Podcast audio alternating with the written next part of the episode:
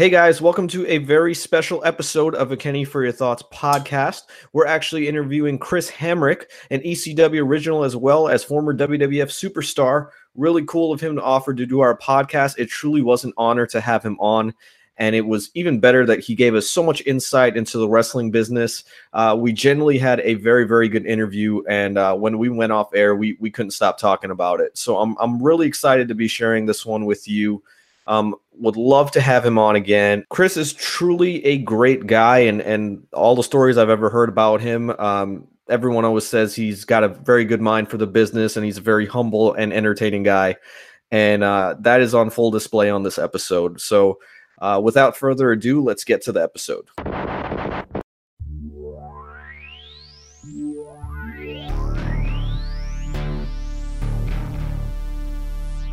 Everybody in?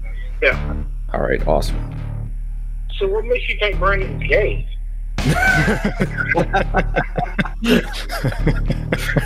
You know what? It's funny you bring that up. Is it PG? no, man, we're we're definitely uh, not PG on the podcast. Okay, so I can be me. Oh yeah, hundred percent. I mean, that's what we want, right? You're doing us a favor, right? I mean, and, and, I, I'd appreciate you being completely unfiltered anyway, so it's all good. Well, I'm cool on that, man. Put it this way: we're doing a it's a two part series. Um, we just covered like ECW One Night Stand 2005. Then we're gonna do you know the backstory of ECW, and then you're an ECW original that's gonna be on our show as well. So it's pretty awesome. It's pretty cool because like I go to these shows right after ECW folded, and they go, "Hey man, this is like an ECW show." And I'm like, "Well, we get fucking paid. What's this, man?" Yeah, it's all good. All right. So we have a special guest to the podcast. He's Mr. Chris Hamrick. He's actually an ECW original. He was in ECW, what was that, 2000, 2001? Um, and Yeah, yeah, pretty pretty cool because Mr. Hamrick actually we posted a clip of him uh, when he was an enhancement talent in the WWF in 1994, and you were cool enough to comment back, and then not only that, but offer to be on the podcast. So thank you so much, man. Well, it's funny because I mean, I did the bump in '94, and people still talk about it. And then, you know, some people swear up and down it's a botch, but I did it fucking WWE three times, and then I did ECW.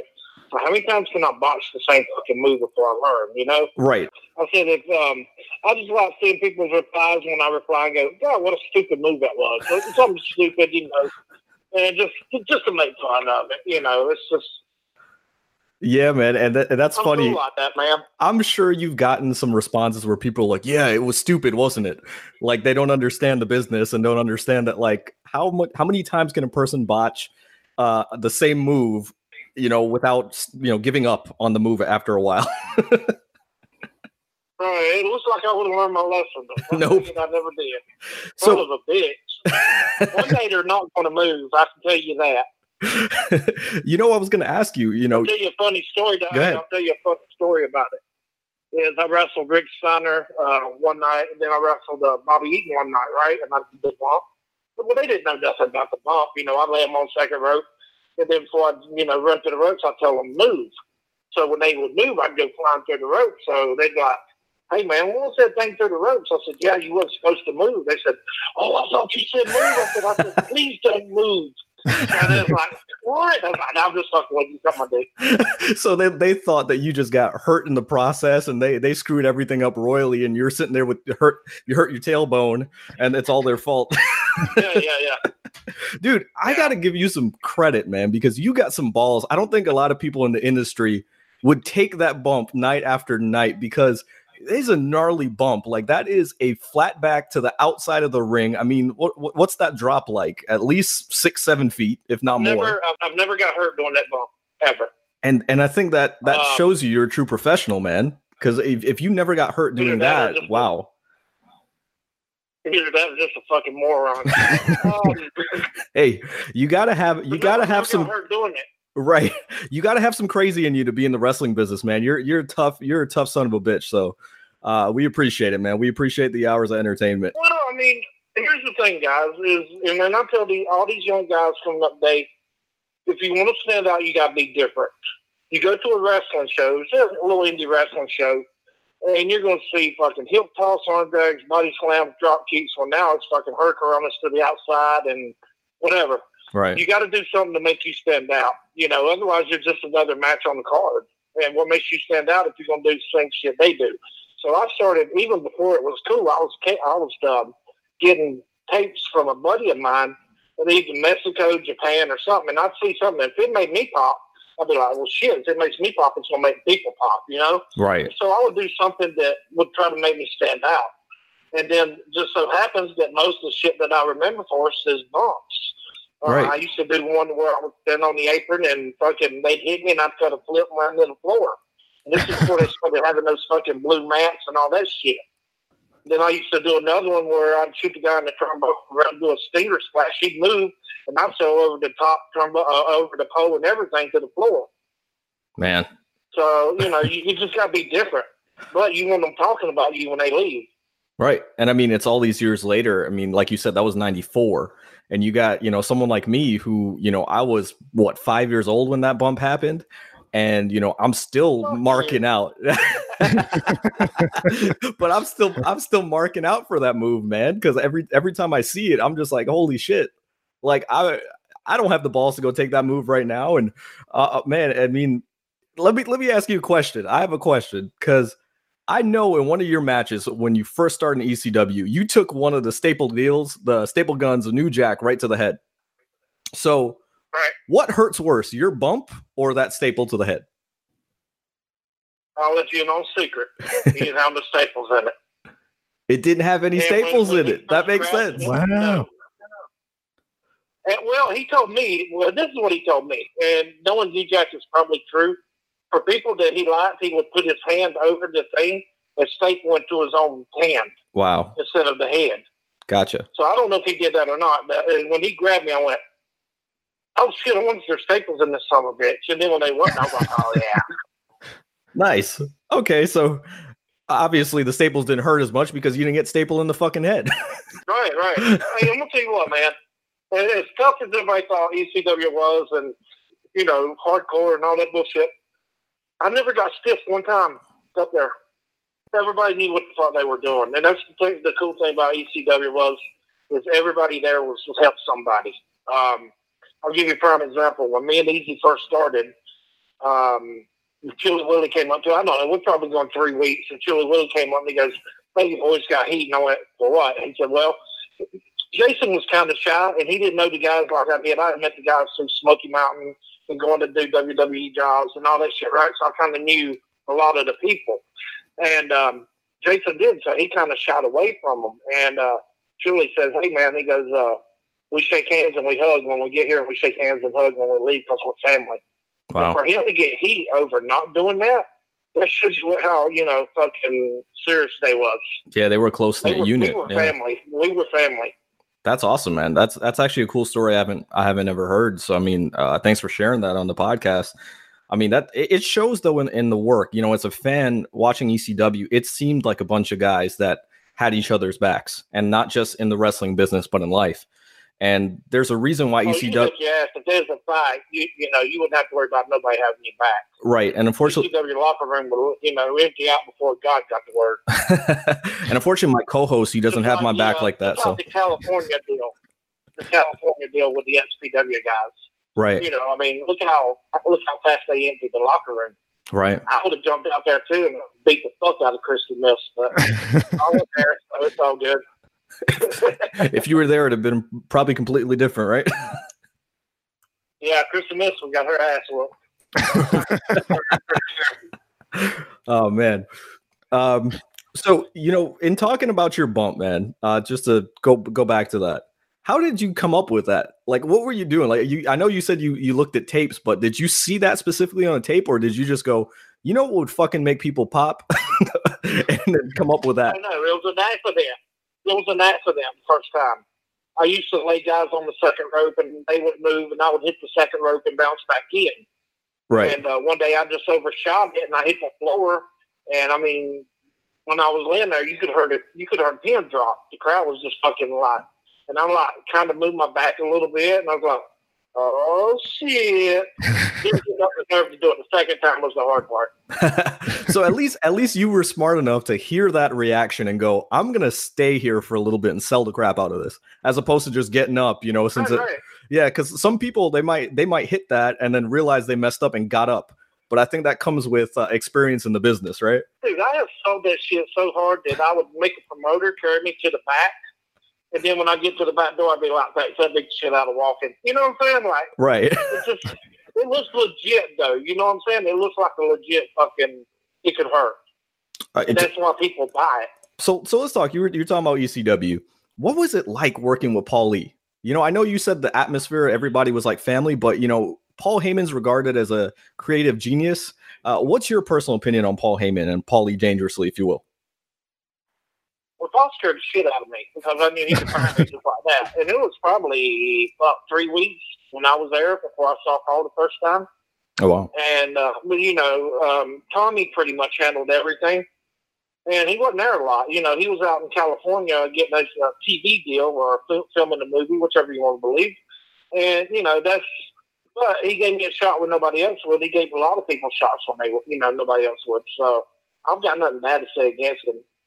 And I think that's why ECW is such a family, right? Because like here, here were a bunch of guys that like some of the other promoters were not giving a shot to, and Paul Lee saw something in them, and you know took a hold of them and made something of them. So I, I can see why that atmosphere was so loving, if you will, and it, which is ironic to say a loving atmosphere in such a hardcore federation. Well, you got to think about it, guys. We're out there and nobody's getting paid, or the, the checks are two or three weeks behind, and we're still going out there and busting our ass and giving 110 percent for it because we love wrestling. We love ECW. right. And uh, so so You let's know, you can tell you can tell a difference when it's for money or when it's for love. of course. Because, I mean, we you know back then WCW WWF was on, but to me, and I'm not saying that just because I was there, but I think we had the best wrestling hands down. I think so too. And you got guys over there making millions and millions of dollars that ain't doing shit. yeah, and and I would say, I would say, I mean, as a fan, there was something special about ECW because you know WWE and, and WCW were a lot. I don't want to say storyline based, but there were a lot of guys phoning it in. I hate to say it, they're making six figures and making seven figures, and they were phoning it in. The guys in ECW, half the lights weren't even on sometimes. Paychecks were bouncing, and yet they're going out there and stealing the show, doing better matches than any other promotion at the time and that's why even as a youngster i was just like there there is something amazing about ecw um so that being said how, how did you get into ecw like what what was that like i know um you said um paul heyman who was responsible i should say to get you into ecw Okay. Now you want to talk about intimidating? This is the most intimidating I've ever been in my life. Um, Kid Kash, me and Kid Kash were best friends. And he kept telling me, he's like, I'm going to get you a job in ECW. And I'm like, yeah, yeah, whatever. And the only reason, and I ain't to lie, the only reason I knew what ECW was, but the only reason that I started watching it is because Kash was on there and I wanted to see what my boy was doing. You know what I'm saying? right So um, he tells me, he says, hey, they're coming to Columbia. I've got you and uh, Jason, which is easy money, a tryout. And so we went and did a tryout. Now, you're talking about all the ECW guys that are on TV and pay-per-view sitting in, the, you know, sitting at ringside watching your tryout. And I'm like, holy fuck. So there's like, I don't know, probably 10 guys trying out. And me and Jason were the last two. And the first two was the drizzling ships. You got Sandman on the on the uh, ringside going, yo, what the fuck was that? Get the fuck out. Not that, get the fuck out of the building. I'm like, oh my God, no pressure there. So me and, me and Jason did a match and um, we actually talked it out on the way up to the show. We stopped at a empty mall parking lot, walked through it a couple times, and then went to the, to the building and did it, right? So um, after the match, Kash comes up and he goes, hey, he goes, um, you got to do your match again. I was like, okay, but why? So well, Tommy Dreamer just got here and he's agreed to watch you two again. So we did the same match again, but uh, so um, well, I think got dressed and you know we're just gonna hang out, and uh, we're standing on the stage. Tommy Dreamer comes up and he goes, "Hey, uh, Kid Kash and Chilly Willy against Kash's two boys." And the first time it went right over my head, and then I went thinking, "Wait, we're Kash's two boys." I went, "We're fucking working tonight." And Kash like, "Yeah." And I went, "Holy shit!" You know, so that was pretty cool. And then after the match, Dreamer comes up and he goes, I got to take care of my guys, but if it's, you know, good profitable for you to come to the show, you know, come hang out, and, you know, So we started going after that, and then probably I don't know a month, maybe two months. Um, you know, Dreamer comes up and he's like, "Hey, I can't afford to fly you in. The money's not going to be that great, but when we get a TV deal, you'll get a contract to consider yourself full time employed by ECW." That's fucking Which awesome. is cool because I mean we had a shoot, we had a spot on every show. Before that, what you would do is you would come, you would work out in the ring, you would stay dressed, and hope somebody picked the wrestle. If not, then you just you showed up for nothing. Right. So luckily, the second week there that we went, uh, we we worked out and got dressed, you know, in the back. And Tommy Dreamer comes up and he goes, Chilly Willy, he goes, pick somebody you want to work. And Chilly's like, get Hammer. And then after that, we worked every show. Right. And I was watching some of those matches on on the WWE network, which is cool. Like it's so cool that you can just type in your name and pull up like Yeah, everything cool. you did on, you know, ECW hardcore TV uh, on the pay-per-views and whatnot. So I think I saw like your your first match in ECW before you were even doing like the Confederate currency type gimmick and whatnot. So, you know, I think you were wearing like the white the white outfit and uh Yeah. yeah yeah i mean like Yeah. it's so cool that you we have a platform you know in 2019 where i can just type your name and search everything about you and your wrestling career at this point how do you feel you know knowing that your legacy you know lives on in something like that now like you know you can pull you know pull up the wwe network and show your kids you know hey this is what dad used to do Right, right, yeah. Um, it's pretty cool. I mean, it's pretty cool to have a fucking bump named after you too. You know what I'm saying? right Um, I mean, I, I know I never was top WWE name or even, hell, I wasn't even a top ECW name. But I made, you know, I made a good living at wrestling. I got to see the world. I'm happy with, you know, the way it went. I mean, I wish I could make millions of dollars. Don't get me wrong, but I had fun. I met a lot of people that I never would have You got to go to a lot of places I never would have got to go. You know, like ECW, that's friends for life, man. Yeah, I, mean, it sounds like you you have fond memories of ECW. I mean, um, who? Speaking of which, I mean, who was your favorite opponent in ECW? Y'all gonna think I'm crazy, but I love wrestling New Jack. No, that's not crazy. Right. New Jack, New Jack was uh, the freaking man. You man. didn't have to remember any spots. You didn't have to remember any spots. You know, um, it, it was funny because like when um, when I first got to see, I knew New Jack. Me and New Jack had a history before I came to ECW. Okay, so um, the very first night is when I was on the, you know, that's when I was hanging around. I'm like, well, fuck, I'm gonna see New Jack. 'Cause I wrestled New Jack his very first night at Smoky Mountain Wrestling, TV taping. Oh wow, And I fought for him like a madman and put him over like a million dollars. And to this day, he's never forgot that. right? So anybody says that New Jack don't respect the business or anything business is, is stupid or you know they don't they don't have a fucking clue what New Jack's about. New Jack helped me get my job in ECW. He helped me get my job in XPW, and he helped me. You know, he's helped me a lot. Um, so we're sitting there one night and um, we're working out. And and they really don't shoot on you, but they kind of stick you a little bit and kind of blow you up to make sure that you want to be there. And so when they started with Easy, he gets the fuck out of the ring. And they're like, hey, Hammer, your turn. And I'm like, I don't play job. So I get there and I'm playing, you know, joke, keep bumping out of shit. And I hear, uh oh. And they're like, oh, what? New Jack's taking his earrings off. So nobody need a history between me and New Jack. So they think, oh, shit, he's going to beat the hell out of me. so he comes in and he's like, I'm getting a hard on thinking about this. He shoots me in. He gives me a backdrop. He gives me an arm drag. He gives me a hip toss, and he gives me a fucking drop kick. You could hear mouths hit the floor all over the building. So Jack called me over there. He goes, "You know why I did that?" And I went, "I'm not show off. What the fuck?" He's like, "No." He said, "Because I haven't been in the ring since uh, since I started here for an ECW workout." He said, "You wait and see." He said, "That's going to take you from the top to the bottom. You know, from the bottom to the top one night." He said, I did that for you. And I went, all right. So sure enough, I was wrestling Chilly Willy that night. And Tommy Dreamer comes up to me and he goes, hey, since you like this guy so much, you want to beat him up after the match? I said, yes, I do. And that's what started it. Nice. And man, uh, you know, it was a little sidebar, but I don't it, like you said, I don't think a lot of people respect New Jack uh, and the and the accomplishments that he had. If you want to right now go on YouTube and just search some of the promos he did uh, with the, the the Gangstas, he and Mustafa Al, um, Mustafa Saed, sorry, uh, about the Undertaker and other wrestlers. He's one of the best promos in the business, and he doesn't get enough respect for that. People just think, oh, he doesn't like the business. It's like, no, he just wasn't one to fuck with. The thing about it is, is people don't realize his position. New Jack was known as a hardcore guy. Right. Anytime you're in there with somebody you don't know, and they fucking start going off script, you don't know if they're trying to build up a reputation on your ass or not. So you do what you got to do. Same thing with fucking uh, Gypsy Joe. I watched the match. Right. Got, you know, he just stopped selling and hit New Jack across the ear, and New Jack beat the fuck out of him. Plain and simple. Same thing with the guy that he stabbed in Florida. You know, this guy tenses up, fast Jack against the ropes, and Jack don't know what the fuck he's going to do. Jack's got to do what he's got to do to protect himself. Right.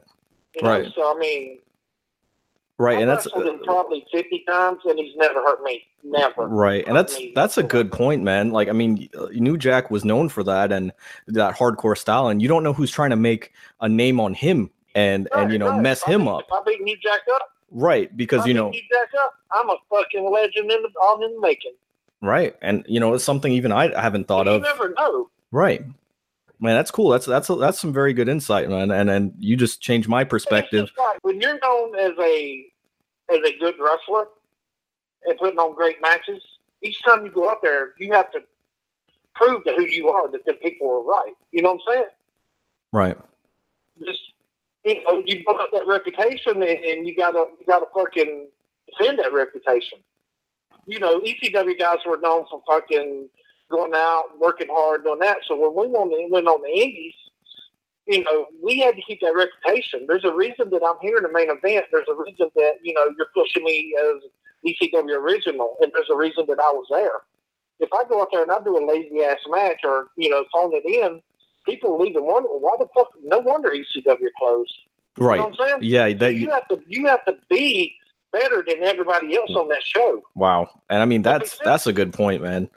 It really is. I mean, you're going out there, you have essentially the whole ECW legacy on your back because you're being promoted as an ECW original. And, you know, so you, can't stink the Absolutely. joint up at all, you know? so, I mean, that that's freaking awesome, man. I, I didn't even think about that. But, bro, this is about you. I know we're, we brought you on to talk about ECW, but we do want to talk about Chris Hamrick, the man, too. So, take us all the way back, man. Uh, when did you start training? What why'd you get into the business and and when around what time was this?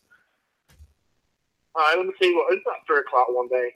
Uh, no, um, my family time with, my family used to be. We used to load up and go to wrestling. Wrestling was at Spartanburg Memorial Auditorium in Spartanburg, South Carolina, every Saturday night, and then it was in Greenville, South Carolina, every Monday night. That was our family time. We would get the family together and we would go to wrestling. And from day one, I was a Ric Flair fan. This was before Nature Boy, before any of that shit. He just he stood out to me, and that's what that's what you know made me like him. Well, for my ninth birthday, um, I come home. There's a pile of lumber in the yard. My dad's like, "Guess what it is? You can have it." I'm like, "I have a clue." Came home next day and there's a wrestling ring set up in my yard. Holy my dad bought me a ring for my ninth birthday. Wow. Now, I could pretty much watch shit on TV and go out my ring and do it. You know what I'm saying? Uh, I remember seeing Brian Pillman do a springboard, and I just thought, oh my God, that is so fucking awesome. I went out and tried it first time, busted my ass, and went out and tried it the second time and did it. And so I'm self trained, other than as far as moves and, and shit like that. Now, um, as far as psychology and shit like that, Ricky Morton taught me that. What so you were trained by Ricky Morton, like the legendary Ricky Morton. That that says a lot about you, man. Yeah, I, used I used to be a fan of his, so I met him. No, I love I fucking love Ricky Morton. That's burying Ricky Morton on this podcast. No, I'm just kidding, man. Um, but hey, did you? I mean, did you get what? What did you get off of Ricky Morton? Did you kind of like go for his look a little bit? Because I, I did see some of that. You know that that blonde hair going, the blue eyes. I mean, did did did you pattern yourself in the early days after Ricky Morton, or do you think that was just coincidence? Let me tell you a funny story. Y'all remember? Y'all are probably too damn young. But There's a team called the New Breed. Chris Champion and uh, Sean Royal. Right, Heard of them? I have. Yes, uh, Brandon probably were- has it, but I have. From the year 2002, and this was back in fucking 80s Brits or whatever. right. I, I love them guys because they were fucking different, and they, you know, they impressed me. So me being the stupid little indie mark that I was, I had my hair cut like Chris Champion. Gotcha. Um, well, before that, I, yeah, I did the fucking blonde hair mullet bullshit, and uh, so they they actually started booking me as a rock and roll lookalike. I had a, a partner with black hair, and we were the uh, something express and rock and roll lookalikes. We went to Oklahoma, and I swear to God, you would have thought the rock and roll express was there. Right. We had girls, we had the uh, maids that wouldn't leave the room. We fucking everywhere we went, we drew attention. And then, like um, after the match, we I think we wrestled the fourth match, and uh, we come out and we asked the crowd, we was like, you know, how was the show? And they're like, we don't know. We've been back here ever since show got back. I was like, holy shit. so we were over like Rover. And um, sure enough, we was coming home and I'm coming back to the hotel and we listened to the local radio station and people were calling and dedicating fucking songs to us. Oh wow. It was fucking amazing. And not even mention the raps. I won't even go there. Uh, so fucking, you know, I was like, hey, this is going to work. So I just come with it. And dude, I mean, no, this is no lie. At the time, I was going to uh, shows with a promoter friend of mine, and we would get there early, and people would run up to me thinking I was Ricky Morton. And I'd be like, no, I'm not Ricky. I'm his brother. Dang. I'm his And then I brother. some chick, and she's like, I was like, I asked her, I said, would you bring Ricky? She goes, yeah. I said, would you bring his brother? She goes, yeah. I'm like, hey, let's go. So anyway, um, but even people that I went to school with would come up and ask me, was I Ricky Morton's brother? Wow. Uh, you know, and, and I didn't think it was a coincidence, man. Cool. Yeah, I didn't think it was a coincidence because I was like, you know, I could see, especially like that 94 time when you came to the WWF. I'm like, I could see a little bit of Ricky Morton in there. So, I mean, again, I'm I'm not surprised, but it's it's so cool to get that story from you. Um, speaking of which, It's cool to like somebody on TV and you get to fucking hang out with them. Yeah, I ended up being Ricky's best man at his wedding. wow. And So to this day, me and Ricky Morton are tight as fuck.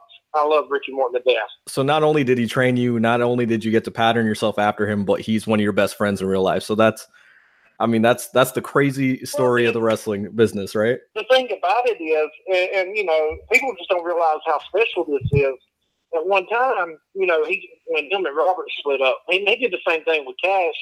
We were known as the New Rock and Roll Express. Okay. So you know that that's an honor. I mean, you know, all we were there was take fucking heat and let Ricky shine. But we knew our job too. You know what I'm saying?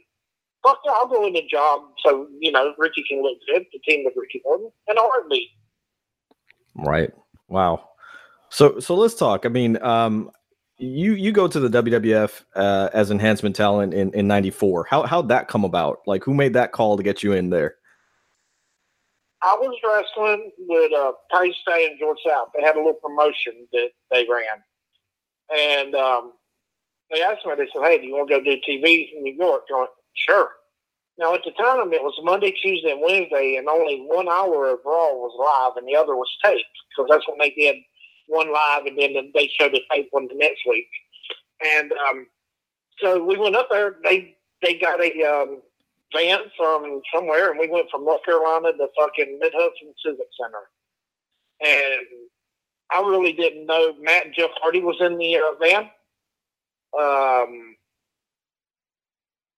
I don't if anybody else. I was gonna say I've actually heard. I was actually gonna mention. I've heard Matt and Matt and Jeff Hardy mention uh, George South and I think it was NWA uh, NWA Mid South and how they used to come up in No, a van. PWF. PWF. Sorry about that. PWF. Okay, Yeah, so please wrestle free. Right. So they'd mentioned that you know they'd be st- be stuck in a van with a couple guys and they'd go up to New York to do uh, some jobs. So you were one of the guys Yeah, with them. With 14 guys. Wow. And so that must have. I mean, no air conditioning could make up for that body heat, right? Fuck, the man. very first night, the very first time we went, I felt with Matt Hardy the whole way up there. I didn't know him. I didn't have a clue who he was. But I'd find him asleep. I'd wake him up and go, hey, man, you sleeping? The whole fucking way up there. It's one if he don't hate me with a passion. But, um, you know, I was just, I was entertaining me. You know what I'm saying? right, right. I mean, you And can then, only like, do so much, right? Because Stallion and George love me. Right. And they kept telling me, they're like, Hammer, you're, you're going to get up there and they're going to they're gonna fucking want to keep you. And I went, well, they kiss my ass because I come home. But uh, I think, here's the thing, is like maybe a while after we started going, they realized, hey, there's fucking little independent groups in every town that we go to. We get them the same, you know, sent jobbers up there. I'm sorry, enhancement talent. And we ain't got to pay trans and we ain't got to pay hotel. And, you know, they're already in the town. So they came to North Carolina at that time probably once or twice a year. So when that ended, I was like, well, it was fun while it lasted. I honestly believe that if I would have kept pushing like Matt and Jeff did, that they may have done something with me, even if it was a Barry Horowitz role, because everybody fucking loved working me because I made them look like a million dollars by doing nothing. Right. You know what I'm saying? And that's like just an example. The first night I worked to talk, and the second night I worked the one, two, three kid.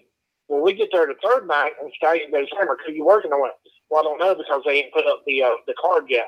He goes, well, let me go find out. And I said, well, hell, I don't work, I don't care because back then that ring was hard. You know what I'm saying? I said, well, I'm tired, and I don't care if I work anyway. We'll still get paid. So um, then he come back and he goes, well, you give that up. He said, nobody in the fucking building's wanting to work. You went, yeah, great.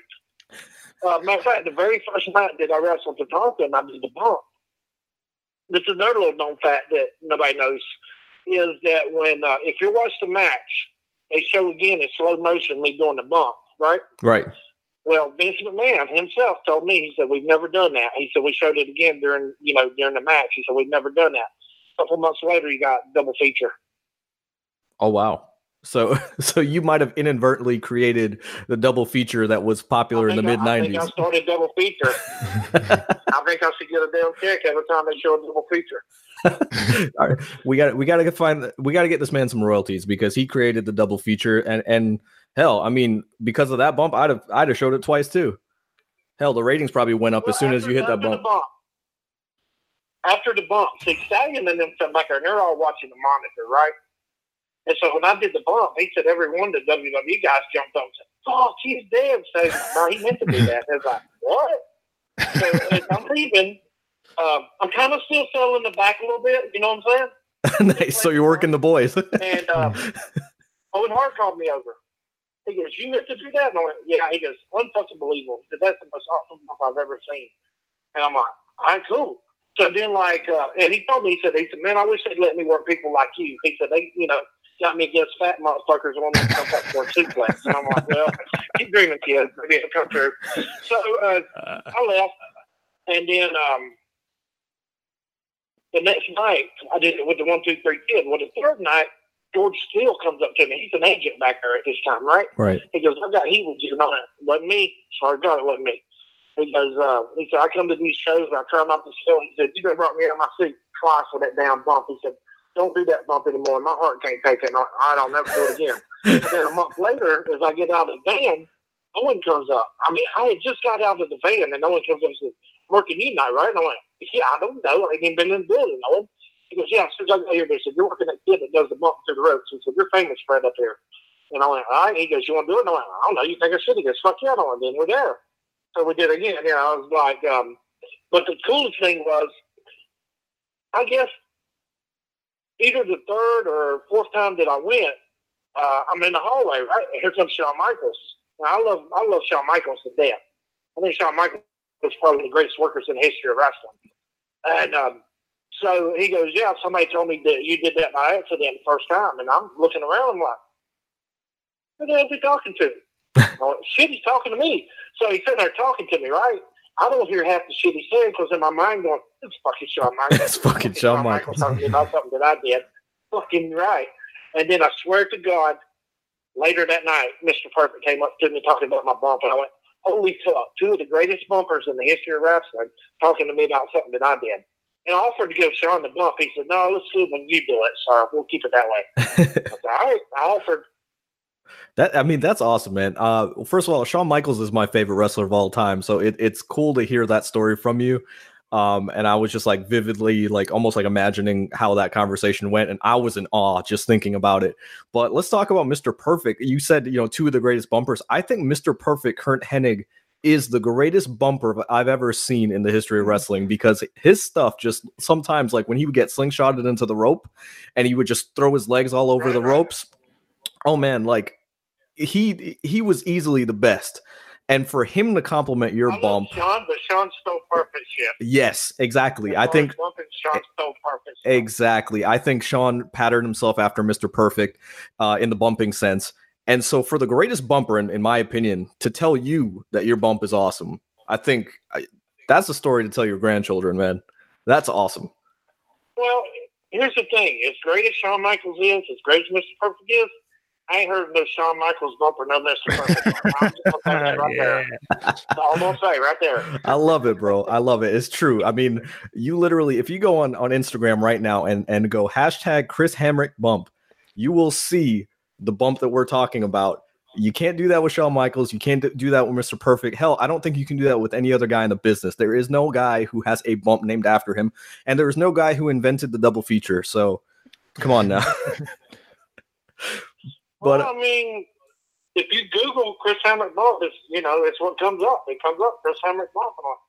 I'm right, Yeah, got any bump names. I- I'm cool. and it's cool because I think like I saw it, you know, it was posted on Reddit a couple years ago of just like the Chris Hamrick bump, and I'm like, I, I know that name. I knew him from ECW, and then I go click it, I go click the uh the link, and I see that bump, and I'm just like, like holy crap, like n- who who does that? Like who has a bump named after them to the point where a whole wrestling community, and I'm talking about just a list of comments going, holy shit, that guy's crazy. Right. It happened in '94. Um, but you told us a story. We posted uh the one of you bumping for Owen, and uh, you posted a cool little Right. comment. I kind of want you to to reiterate that one because I I thought it was one of the coolest things to hear about Owen. What I say? You basically talked about how Owen I, say, I say so much shit. It is hard to keep up what I do. that basically uh the bump happens, and then you said you told me. You said, "Watch Owen when I go out of the ring." That basically he stood back and just Right, admired the bump. So you can watch it. Yeah, he literally turns around and just watches it while you know the referee's admonishing him, and it's very clear that he's watching you go down, as if to just say, "Holy shit, I can't believe he did that." Right, yeah. If, if you watch it, he'll turn around so he can watch it. He loved that ball. So, do you have Oh, it um? so freak. Oh man, That's what I was gonna ask. What was your opinion of Owen Hart, and you know how he treated you at love that Owen time? Hart. Bret was a dick. Bret was a dick, but Owen was just. They were opposite from night and day. And to me, Owen was ten times the worker Bret ever was.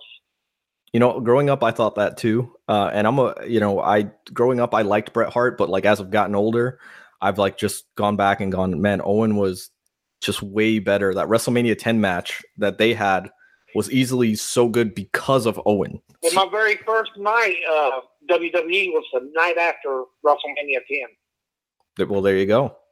That's crazy. So literally the night the only after. thing that I never I wanted to, I wanted to wrestle Shawn, and I never got to wrestle Shawn. Ah, Man. Each time I went, like, well, naturally he's hurt after the ladder match. Right. Then I think he had like a broken, uh, uh, broken arm or something. Every time I went, he was hurt, and I was like, motherfucker. Because like it was funny, dude. Because like we'd be on the way to the show, and Stallion George go hammer. Who you want to work?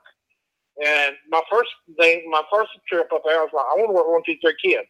So I ended up getting to work him. Then I said Jarrett, and I got to end up working Jarrett. And then uh, there's somebody else, Owen. I was like, so each time that I went up there, I got to work one of the three that I named, which was pretty cool. Scott Hall requested to work me. Oh wow. Nice. And I mean, Scott Hall is one of the greatest minds in, in the history of the business. So if he if he requested to work you, I think that says something about you. Well, the thing about it was, is we get there, and I guess Tony Garea was the agent. He goes, "Hey, this is Chris Hammer." And Scott's like, "Hey, you ain't got to tell me nothing about this guy. I've been dying to work him." Wow. And he said, "I know that we should do your bump." He said, "But I don't really do anything that would let you go through the ropes to do that." I went, "Hey, I don't care, but I'll tell you on God's truth. I hate taking a bump to where I can't see the fucking mat coming up."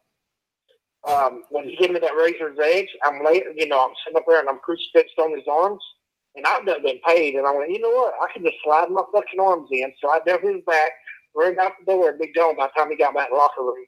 I don't like taking, I didn't want to take that bump, but once I tell you it wasn't shit, but I was like, I actually thought about sliding down his back and running out before he could hit the finish. Wow. That would have helped my career tremendously, wouldn't it? Right.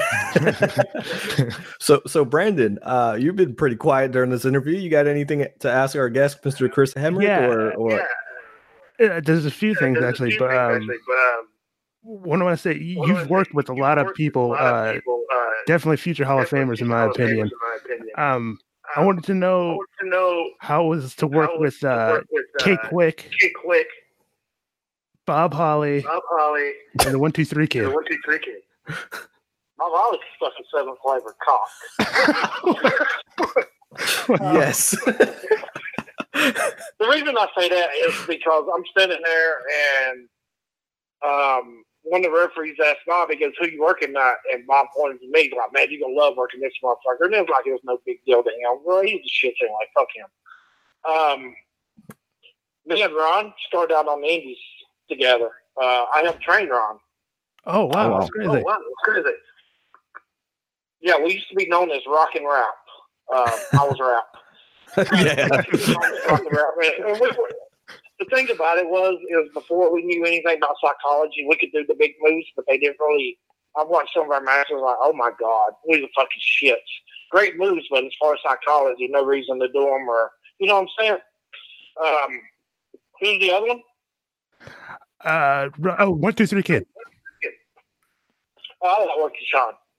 Um, he was cool when I, you know, he's like, look, I know we do that bump. He said, let's figure out a way to do it other than just the fucking miss the clothesline. So that's when we did the fucking, you know, he keep my feet out from under me.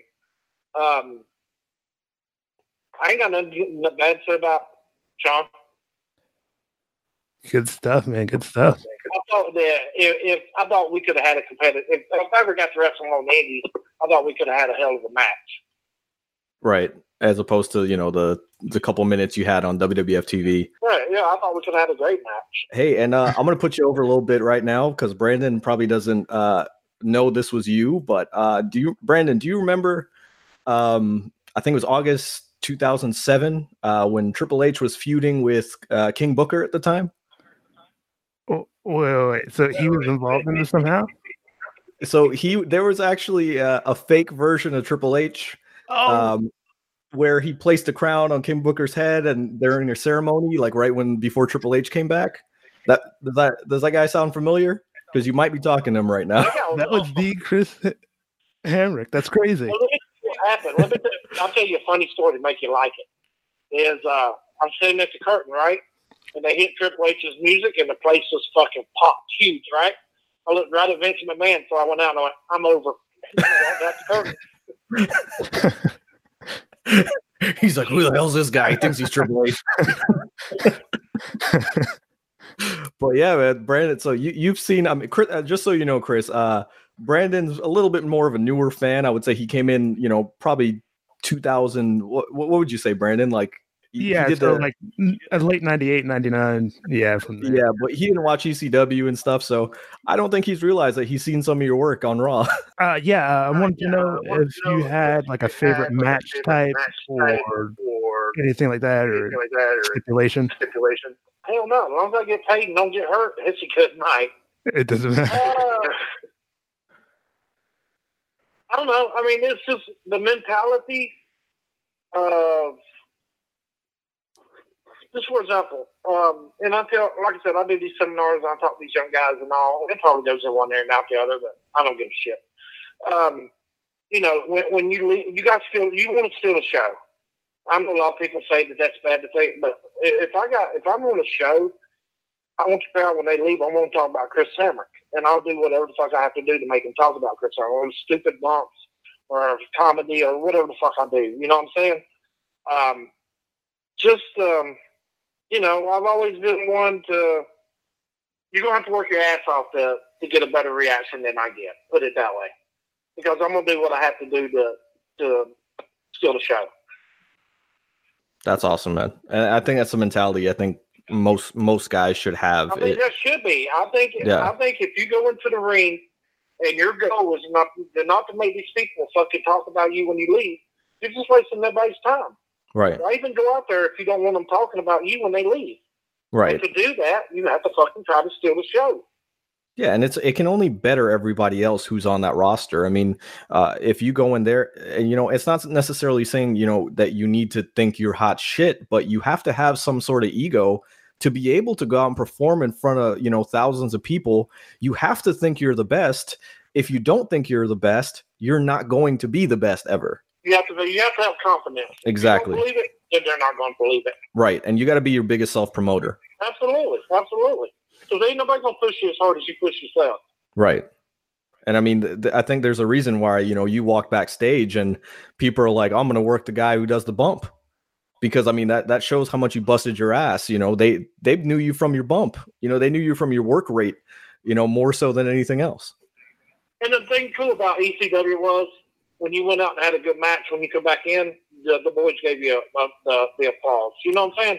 That makes you feel, to me, sometimes it's better than money. You know what I'm saying? Right. Oh. So you get so how you got that standing O when you came back after a couple matches? Yeah, Nice. yeah, yeah, yeah. Um, it was me and Julio and Easy against Joey Christian and Tommy Dreamer. And when we come back, you know, we got this standing O, and Tommy Dreamer goes, "Hey, if it wasn't for Chris Hammer out there bumping his ass off, we wouldn't have got that." Wow. I Wow. was like, "Holy shit!" Wow. And I've heard You know, I've heard stories of, That of really makes you feel good. Right, I've heard I've heard Tommy Dreamer's a gracious guy, but like it's like every time I hear a story about him, it's just like him saying something like that that just really puts a guy over. And I I, I know he meant Well- it too. I'm not just saying that like he's blowing smoke up your ass, but I mean for him to do that, go out of his way to say, "Hey, Hamrick made that match." Like, how awesome is that? Let me tell you what else was cool, and, and I've never seen anybody do this before or since. Is when we would have a big show, a house show, or a pay per view. Tommy Dreamer would bring in a DVD and a TV, a DVD player and TV, and sit down and watch a match with you individually, and point out what you should do and what you should never do again. Wow. And I went, "Wow, who has that much passion for fucking what they do?" Right. I But mean, he did it. He sure as fucking did it. that's a fucking metaphor for Tommy Dreamer right there. I mean, he, to go out of your way, like you just said, and just, I mean, how many hours must that be to just sit there with the talent and watch, you know, DVDs uh, matches and point out, you know, what they did good, what they did bad, like that. That's time taking right there. All right, that, that I was like, "Wow, that that's fucking awesome." And he was, it- it's not like he was just doing that. He was pretty much doing the daily running the ECW in a way uh, when Paul He- Lee wasn't there, he right? Was, he was the heart of ECW. right. He was the heart of ECW. man and if anybody wonders why you know uh, he gets choked up and gets you know he looks like ecw was his baby uh it's because it it it is ecw was tommy dreamer's baby uh he is called the heart of uh, Right, ecw by many many people and that's not just a catchphrase i mean you can hear his heart was definitely in ecw It was funny, like when ECW folded, probably I don't know, a couple months later, Dreamer calls me. I'm like, "Yeah." He goes, "Hey, what are you doing? I went, "None. What you want?" He goes, "Why do I have to want something, Chris Hammer? Why can't I just call my friend?" Like, Oh, oh, my bad. I feel bad now. Shit. that's awesome man so so what do you what do you I mean, want that's the kind of people that ECW was full of, you know. so did he need something or is he really just calling you No, he just he, he just asked me, he just called to see what I was doing and to say, "Hey." That's awesome, man. And, and like I said, I hear stories about Tommy Dreamer, and I have nothing but respect for that guy. Um, but anyway, th- this is about you, man. Uh, so let's talk. You you had your your run in ECW. Um, after ECW folded, what what you go what you do? I mean, I I think if I did my research correctly, you may have made a stopover in a certain company that uh, is having a little bit of impact on the uh, TNA, wrestling business TNA. right now, right? Oh, the uh, fucking Crimson Dragon bullshit. Yeah, yeah. From what I've heard, you were uh, the Crimson Dragon in TNA. Well, didn't I do didn't I do XPW before that? Uh, from what I from what I've seen, is it's around the same time. So you can you tell me. Yeah, I think I did XPW before that. Which uh, you know, XPW had heat and they were the Eagles. but if you think about it, I mean, when I first saw it, I went, "Oh, this is fucking awful." But once Shane, they came to the East Coast and Shane, you know, took control, whatever, it was basically ECW show with fucking some XPW guys on it because like I would get everybody that I knew in ECW that wasn't under contract a job. Matter of fact, they called me middle office because I was, I had everybody's contacts. You know, I got Doran, I got Christian York, I got Joey Matthews, I got Jerry Lynn, uh, who else? Fucking Julio. I got everybody jobs at XPW. And I'm like, okay, so now you read on the thing, well, these guys are fucking awful. I'm like, you know, a year ago, two years ago, they were on pay per view still in the fucking show. Now they're awful just because they're working for XPW. You know, I Right. had a blast there, made a hell of a lot more money than I did with ECW. But, you know, it's just, it had that reputation, but I didn't see nothing wrong with it.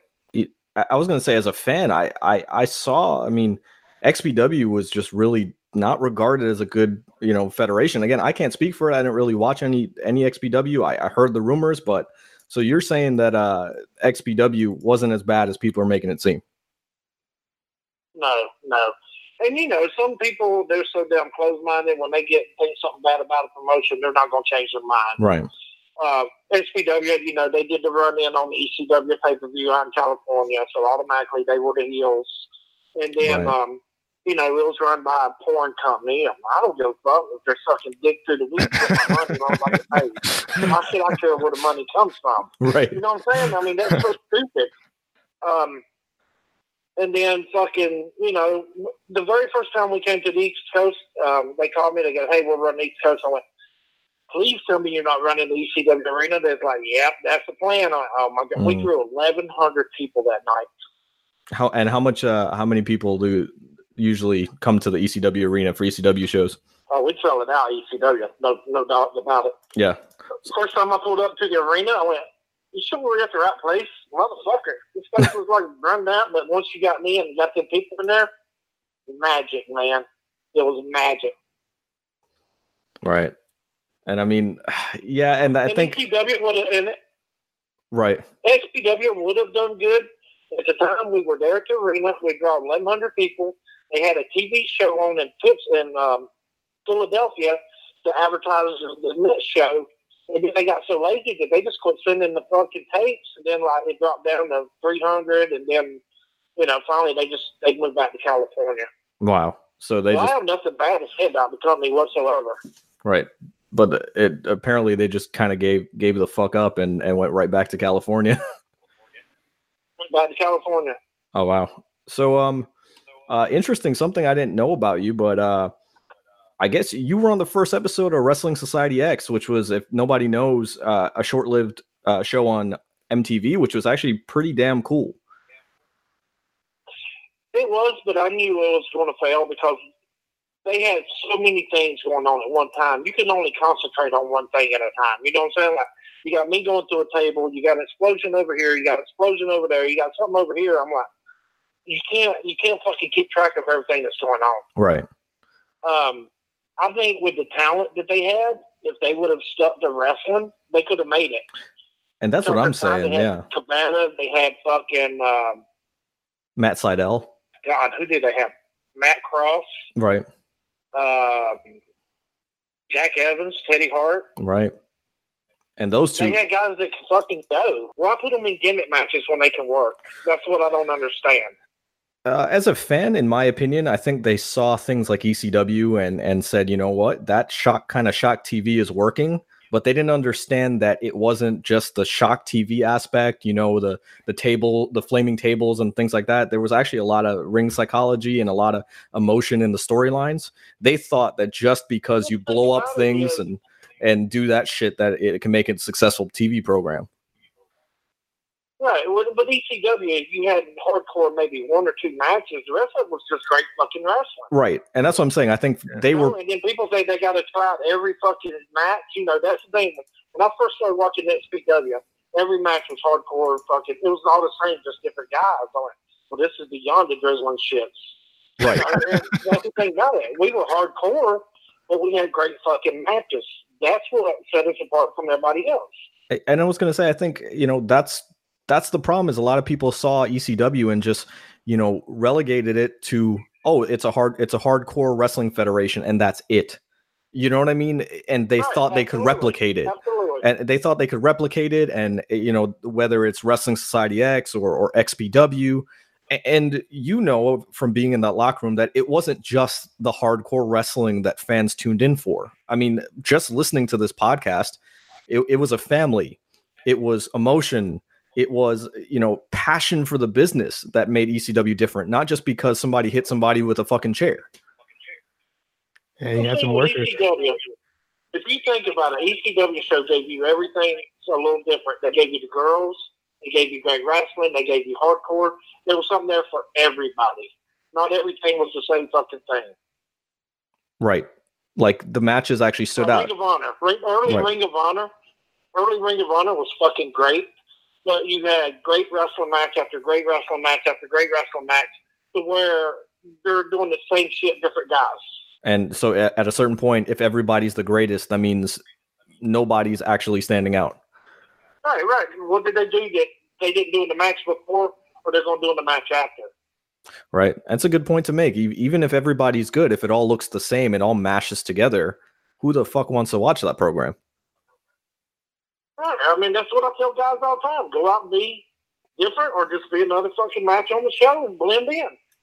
And I think To you me, know, I don't want to be just another match on the show. I want to stand out. I want people talking about me when they leave. right. And I think you know, if there's something I learned in the, in talking to you on this podcast, it's that standing out is key. I mean, just in, in even if it's bad, as long as you bring something different to the table, it's a lot better than looking this as like the same generic shit that everybody else is doing. You know? Well, I mean, if you think about it, say that you got some guy fucking writing about a show that you're going to, and then you, that he went to. All right, so he can say, well, so and so took his arm drag, so and so took his back off, so and so. He can say that about everybody there. But if there's something different that you do, he'll be like, oh, well, you should have seen this. Right. That's what gets fucking attention. That's awesome, man. And you're you're teaching me something about the business, you know, as and as a someone who's been a fan all my life, man, I I appreciate it.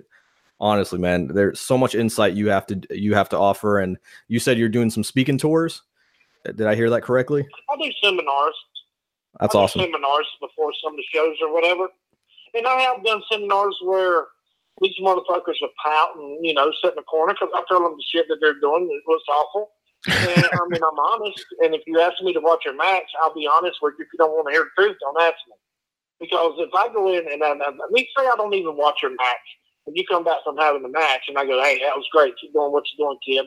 And then he's on the show two weeks later with fucking Jerry Lynn, and Jerry Lynn goes, well, you're the fucking shits. Well, Chris Hammer said I was good. And that makes me look stupid. Plus, I'm not doing anybody any favors. I'm definitely not doing the business any favors. Right. Hey, you fucking learn and work or get the fuck out of business. If Right. you don't want to hear what I got to tell you, you fucking don't ask me. You know, I'm these seminars. They'll be over there pounding. I'll go, look, you'll be a shitty worker the rest of your fucking life. It ain't going to affect my career whatsoever.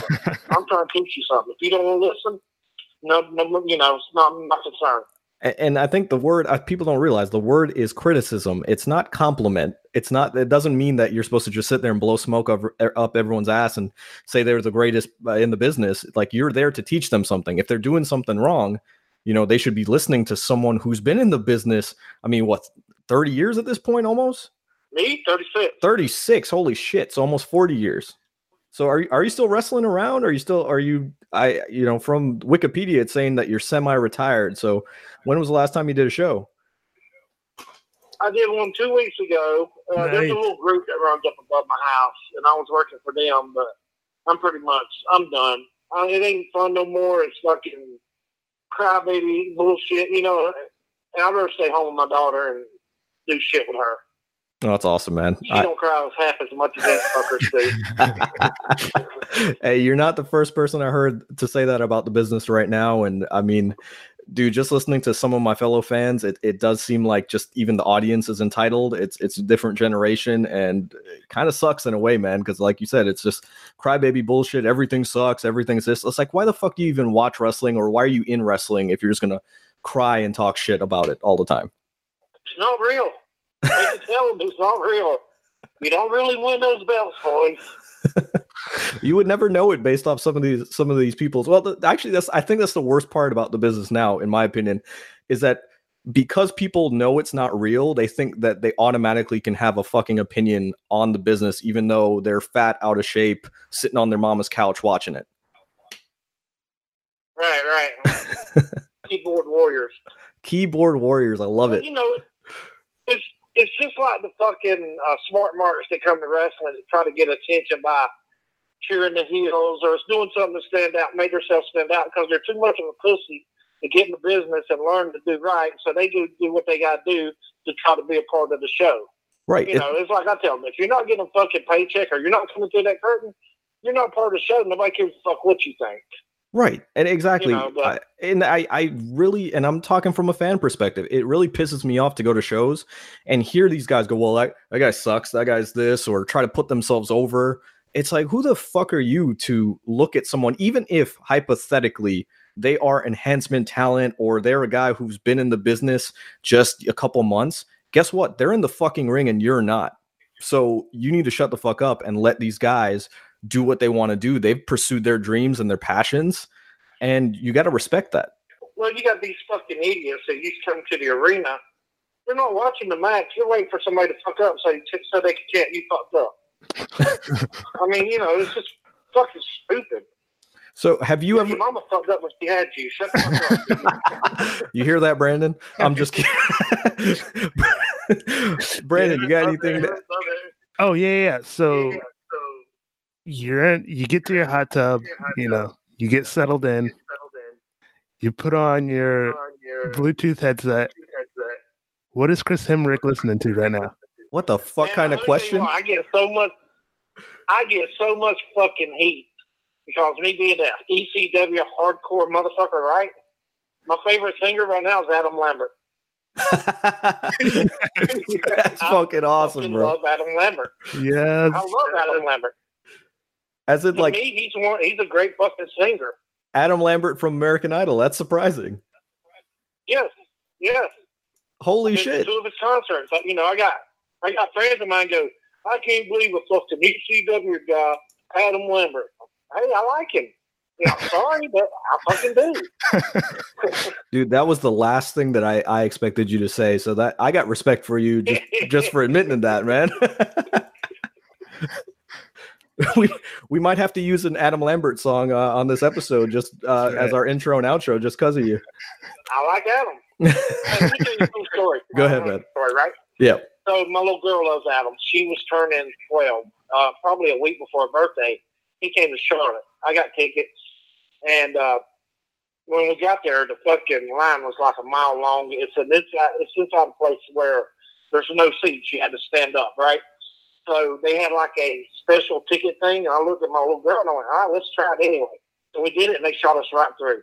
So anyway, we, we're there's already people in there standing, so we're going to be way behind the stage. And we go to the restroom, and I stop at the security, and hey, is there anywhere that she could, because she's like the only little girl there, you know what I'm saying? And I said, is there anywhere that she could be? Because, I mean, if she's, you know, these people stand, they're not going to be able to see. So they said, she's like, well, the VIP's going to be right here, but once they get in, you're welcome to stand right here. She could reach out and touch the stage, right? Wow. So fucking, um, he comes over and he's singing a song, and I could tell when he saw Bella, because like I said, she's the only little girl there. And he looks down and he smiles at her. Well, when he turns around, when he turned back around, I held her in my, you know, I held her up and I said, hey, it's her birthday. And he sung a verse of his song to her.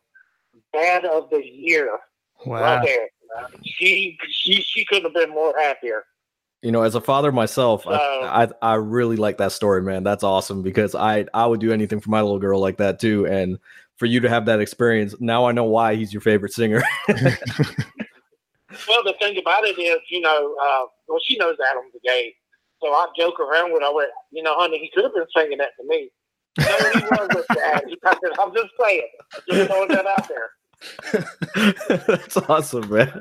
Well, my Uh, little girl's 12 years old and she loves Elvis Presley. How can you go wrong with that? right. King. Yeah, you don't have a lot of 12 year olds that even know who Elvis is. Dude, I, I just want to thank you, man. I, I know we've taken a lot of your time and I appreciate you being on our podcast, man. And especially you reached out to us and said, I, I think I told you this already, but I was, I was nervous. I'm like, man, I kind of want to ask this guy to do the podcast, but I don't think he'd be down for it. And then right when I had that thought, you messaged me and said, if you ever need a guest in the podcast, I'd be honored to do it. So I respect the hell out of you just for that. No, here's the thing. here's the thing. If you do a podcast and you have somebody not to do it and they don't want to do it, then fuck them. I mean, you, you're wait, you're doing what, talking an hour or something about yourself, putting yourself over, and talking about the business. Who the fuck don't want to do that? right. You know what I'm saying? So, you know, if they're too busy for that, then fuck them. Yeah. Hey, what y'all talking about today's wrestling? Let me ask y'all a question. Okay. Shoot. What do y'all think about today's wrestling? Um, yeah, I, I'm kind of kind of along that same way, but same way, but I think the business is sort of transitioning. It's got to change with the time.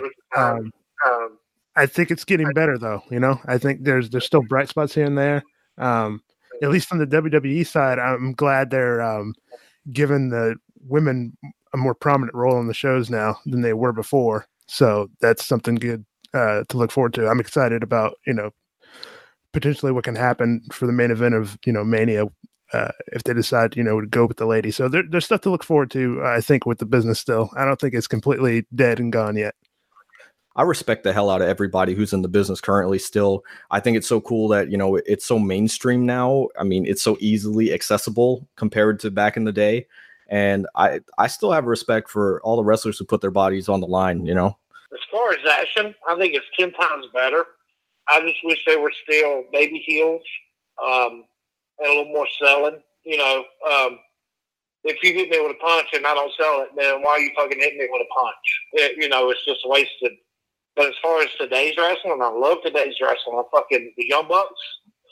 Oh wow, motherfuckers have vaginas and low standards. Are you kidding me? Uh, yeah. I love that Nick. Um, fucking New Japan Wrestling. I think it's probably some of the best wrestling on the planet. Um, well, there we go. I, I mean, love today. I'm a fan. I'm a fan. I'm a nice. fan of today's wrestling. I really am. So, Chris, let's talk. I think I think that's that's exact exactly the point I should have been making, which is I'm not the biggest fan of WWE sometimes because of the you know what yesteryear used to look like, but outside of the realm of WWE, like you said, I just watched Wrestle Kingdom uh, the other day, and it was so freaking awesome. Great, was it not? Oh man, like it it made me go it made great. Yes, and I mean the Bucks, you know, uh Cody Rhodes, you know, the the o- Omega match at the end. I mean that match, how long did that match go? That was not like 15 minutes. That was like maybe 45. Like they had a lot of time for that match. Yeah, it was a bit 45. It was a bit 45. Yeah, and so outside of WWE, I think I'm really excited, especially with the announcement of All Elite Wrestling. I'm excited that there might be, you know, another viable company. I I miss there being competition for the WWE um, because you know being able to flick the channel in the 90s and and just you know go between Nitro and Raw, you can't explain that to kids nowadays. They don't understand what the fuck you're talking about. Uh, so there might actually be some, some of the best wrestling ever. Yes, and it, it goes back to you saying like everybody wanted to be. If you want to be the best, you know, have everyone talk about you. That was the mentality everybody had in the '90s because they were in direct competition with another company. You had to stand out. So I think it created better better wrestling because of that. So that's what I'm excited to see in current day wrestling. Right, you're getting pay per view matches on free TV. Yes, you were seeing guys dive through the the top and middle rope and do a flat back on the on the bottom and hear the gasp of the audience. Some might know that as the Chris Hamrick moment. But seriously, think about it. Every match on that fucking um, New Japan show was better than any WWE pay per view in the last ten years. Yeah, and the work rate was was phenomenal, and I'm it not. Blows, it blows WWE away. You see, and I'll admittedly, I'm not the biggest uh, New Japan fan. Like I've just gotten into it maybe in the last couple years, and that show just was just like a breath of fresh air for someone like me who's been used to the WWE product, and just seeing the type of matches that they were having, it was just like holy crap. I mean, the show was what like five hours, and it felt like it passed by so quickly. Yeah. It was so quick, and I'm talking. Right, right. I mean, the the match that stood out the Kota, Kota Ibushi match versus Will Ospreay like I, the work rate in that match I just it's like I felt like match. I yeah I, I blinked and missed like five moves yeah I, I love New Japan all, all those guys are fucking awesome but yeah you know as far as today's product whatever as far as the action in the ring I think it's ten times better than what we did well, I, I, still, I honestly believe you need to bring back babies and heels, good guys and bad guys. Give, give the people somebody to boo instead of cheering both guys. You know, yeah, saying because they can do shit. And nobody cheats anymore. Fucking, you know, I tell these guys all the time. I said, just because you come out of that locker room does not make you a heel. Your actions make you a heel. If you don't fucking cheat, okay. If if I'm a heel and I come in and I beat the baby face, why the fuck am I a heel if I don't have to cheat to beat him? Right. It makes no sense to me. And do you feel that, you know, because of the way the the fans are now where they're almost there's, you know, uh, area of gray as opposed to black and white. Do you feel like a lot of the guys in the business now almost don't want to be a true heel? Like they don't want to step Nobody wants to be a heel. Yeah. Everybody wants to be cheered, and that's the that's what's wrong with the business. Everybody wants to be fucking cheered. Just like you know, these indie guys, you go, hey man, you know, I dare you fucking cheat. Well, that made me look weak or if they, you know, ask them to do mm-hmm. something funny, they think it makes them look stupid. as a heel, you're supposed to look weak and stupid, dumbass. Right. Like that's your job. Okay, let me get your definition. I know you're just a fan. Mhm. What's your definition of a heel? A heel is someone who act, goes outside of the box to me in order to win. So whether it be cheating, whether it be you know underhanded tactics, eh, basically they're not they're winning by any means necessary. They're a coward. You know they're supposed to instigate in some way, shape, or form. All right, Brandon, Drew. Yeah, um, I always think of the heel. heel. He masturbating. yeah, no, no, I'm not. I'm not masturbating. I promise. Brandon, I, I he's he's on to something here. I promise. I'm not. I'm not masturbating right now. Go ahead, Brandon. but no, no. the- Uh, yeah. So my understanding, the heel eh, is, is, of course, you know, is the bad guy, I guess. But the heel also sort of, you know, sets the pace of the match and the tone and controls it. But he's supposed to, you know, elicit a negative reaction from the crowd in order to get the good guy over. All right, let me tell you my definition of heel. He's a chicken shit motherfucker until he gets the advantage by cheating, and then he's the baddest son of a bitch in the world. Love it. Nice. So I think I think there's a general No- consensus. nobody wants. Nobody wants to play. Nobody wants to play chicken shit anymore. They make it. They think it makes them look bad. Well, Just an example, okay? I went to England um, for a ten day tour, and I'm sitting there and I'm watching Johnny Storm, Jody Fleisch, Doug Doug Williams, all these guys work out, and they're fucking. They're going. You know what I'm saying? They're like, Look, I'm not competing with that. So you had seven matches on the show. You had six matches of great wrestling. I went out and I did comedy and stole the fucking show. Nice. Because you stood out. They were they were actually writing in on the website, still Hammer's passport. Don't let him go back. But I mean, You know you what I'm see, saying? Because I was I was doing chicken shit stuff as a heel and it and you know, comedy and it got over because they hadn't seen it. right? They Because you stood out, Matches, six fucking matches. Right? So, but nobody wants to play the chicken shit. Nobody wants to cheat. Nobody wants to fucking, you know. And it's so old, it would be new again. Right. And I think I think the way I have viewed it is like a heel should not have a redeeming quality about them. Like you should do anything to elicit a negative uh, response. Um and you're your job is to make the babyface look better. I think that's why we don't have true baby faces and true heels nowadays because the heel doesn't want to put the babyface over. They want to make themselves look look better and it that's not the dynamic to don't to look weak. Right, and it doesn't create a good match. It, it would actually be better if you look like a chicken shit heel. It would make it would put you over, put your opponent over, and ultimately you'd have a better match because of it. Because you'd get more of a crowd response. People would be into it more, so everybody's stock would go up. Dude, you would not believe how many times I used to work for a little independent promotion up near my house. And I'd go in and, you know, they'd have my name underlined or, no, fuck that. Put him over, let him cheat. Let him, you know, give him something to cheat with. Because there's no shame in losing with somebody that cheats. That don't make him a better wrestler than me. Now, if he goes out and he's a bad guy and he fucking pins me clean, then yeah, he just fucking made me look like shit. Right. Uh, example, y'all know uh, Maxwell Jacob Friedman? Yes. Yes. He was on All In. Yeah. Jacob Friedman? Yeah. He was on All In. He, Great heel. Mhm. Yeah. he's a great fucking heel. I watched the match, and he beat the CZW guy champion and pinned him legit. Pinned him right in the middle of the ring. I called him like, what the fuck? He goes, that's what the promoter wanted. I said, well, tell the promoter. First of all, he don't know what the fuck he's doing. Second of all, he made his babyface champion look like shit because you fucking beat him without having to fucking cheat. Right. How bad does that make him look? You know? And I went, it's so fucking stupid, man. And, and I mean, why guys don't get if you're a heel, why they don't get that fucking the louder you get booed or cheered is same as getting popped. You know? Right. It's a different reaction. Fucking, you can make anybody love you, but you know it, it's it's hard to make somebody hate you, hate you. And what I do is I think about who I watched as growing up as a heel, and think about what they did that made me not like them, and then I put that in my matches. Right. Well, I mean, they just don't understand that fucking. I'd rather be a heel because you can have so much fun. You know, I mean, that's you look at a- exactly Damn, used to look, That's exactly what I was gonna say. Actually, my my train of thought was that isn't it better to be a heel because you don't have you know a, a box basically to work in? Like you can just do basically anything, whether it's uh you know chicken shit, whether it's cheating. It's like I've heard people rather be heels because there's more uh, like they get to do more in terms of their character. You just get to have so much fun. You get to fuck with the crowd. You know what I'm saying? Like you look at a woman, tell her she's so ugly, she make a strap on go limp. That's probably the greatest line I've ever heard from a heel, so I might have to steal that one. but I mean, there's just so much you can get by with as a heel, and nobody wants to do it anymore. Well, they'll boo me. Well, you're a heel. You're supposed to be booed, you fucking clueless idiot. Right.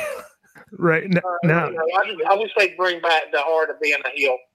Uh, as a heel, do you feel it's important that you also sort of remain that character sort of in real life? Like, do you like tweet it, you know, on your personal Twitter, like No. as a heel character? Do you No, need to? you, you're not gonna be a no. You're not gonna be a douchebag out in public.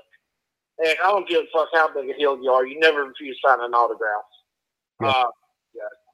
You know, you're just to me. If a kid comes up and asks for an autograph, yeah, I don't know. I just I don't see you telling him no. You know, if you can give it to him and then tell him to shove off or something. You know, still play the character a little bit, but you just don't.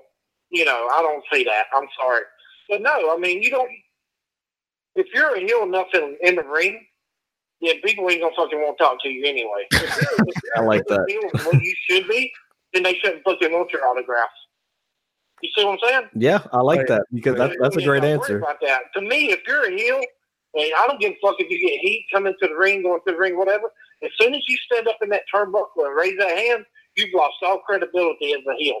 Because a heel should not give a fuck what anybody in this building thinks and not try to get their approval. Right. That's awesome, man. And I mean, dude, you have such a great mind for the business. I, I if these guys aren't listening to you when you're up there speaking, there's something wrong with them because I'm a wrestling fan. You've given me so much insight. I think Brandon is I, Brandon can say that as well. That's fucking awesome, bro. That is a great take on the the state of the business now and, you know, Yeah, a true but- heel. See, here's the thing: is y'all don't have independent wrestlers mentality. An independent wrestler's mentality. If he's on the show, he's already the best there is, and he can't learn anything else. Prime Mm, example, and I used to be the same thing. Ricky Morton used to talk to me and Kid Kash. He was blue in the face about doing shit that didn't mean anything. And as soon as he walked off, he was like, ah, he's just mad because he can't do it no more. Fuck him. You know, Wow. what I'm saying? that was just a mentality that you have as a wrestler. But then, like, when we got ECW, it was like, you know, that Morton guy might know what the fuck he's talking about. Less does mean more sometimes. You know, and just, but when you first, when you first get in the, it's just like if you're training.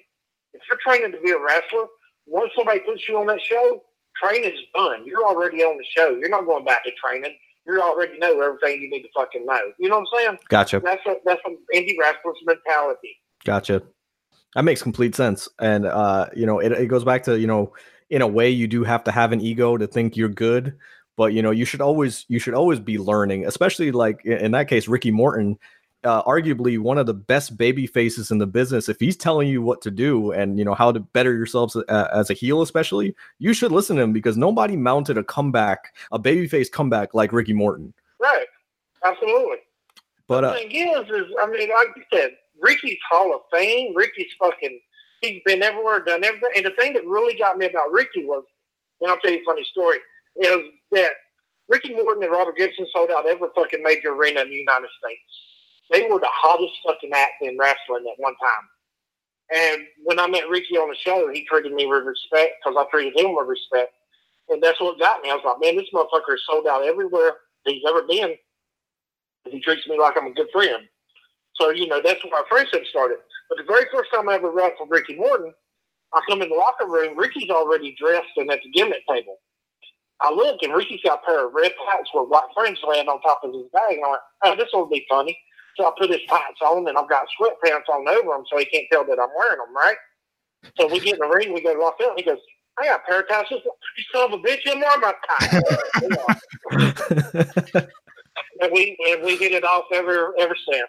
That's awesome, man. I appreciate that story, man. Uh, just want to thank you, man. I, it, it, means a lot as a wrestling fan to have someone like you on our podcast. And like I said, for you to reach out to us and, and be willing to do it.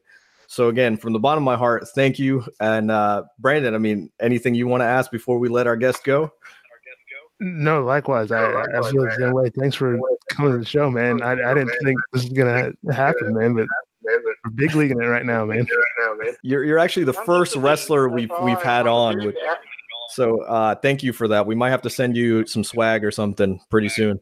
I'm just a guy that fucking, you know, made it in something that I loved and got to see the world and meet people. And by the way, I'm born Kristi Myst. I don't know if y'all know that or not, but uh, um, y'all don't have an idea who Kristi Myst is, do you?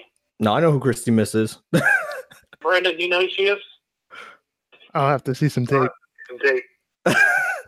Google her. You'll be, you'll be masturbating. I was gonna say, uh, hands above the table when you Google her name. I'm opening a tab right now. He is fucking gorgeous. Um, Kristi. Yeah, you know, I'm just somebody. I'm sorry. Don't, don't mind him. He's just googling the name, so I don't. I don't even want to know what he's doing. M Y S M Y S T. Oh, what? you know, he he's really googling. I just want you to know. So we probably should wrap this thing up. Oh, I can believe it.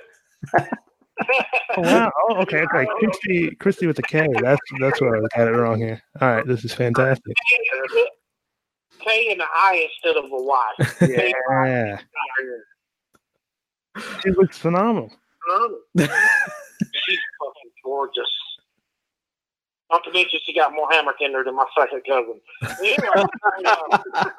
Yeah, man, this has been fun. Fucking, we'll have to do it again. Yeah, man, this is awesome. Thank you, thank you again so much. Any closing thoughts before we let you go? Yeah, wherever you go, there you've been. Just fucking Brandon. Wait, hold on. I'm checking out Kristi. Uh, uh, go on. What's up? We've lost him. We've lost him. Yeah, we've completely lost him right now. I blame you though. So he's working on that man to hand relationship. uh, he's being a heel to his meat right now. Yeah, man. you know, and, the thing about it, and, and, and I'll say this in all sincerity, is guys like you make it thankful for us that we did what I did, and that y'all remember and appreciate it. It makes it all worth it. You know what I'm saying? Thank you so much, man. And it, it's an honor for you to say that to us. Um, and to have you on. We'll definitely have to do it again sometime. hey, and also thanks for uh, telling us about Kristi. Oh, Kristi. Oh Jesus! She's fucking hot, eh? Jesus Christ, Brandon. Chris, I, I I'm gonna have a field day right right after we end this call with you because I won't be able to do the rest of the show with him. but again, thank you so much. Uh, thanks for listening, guys, to episode 17 of the Kenny for Your Thoughts podcast. Thank you again to our special guest, Mr. Chris Hamrick, an ECW original. Uh, really an honor for him to be on the show and, and to even be willing to do the show with us. So thanks again and have a good one, guys. All right, man. Y'all have a good one. All right. Thank you. Later. Later. Bye.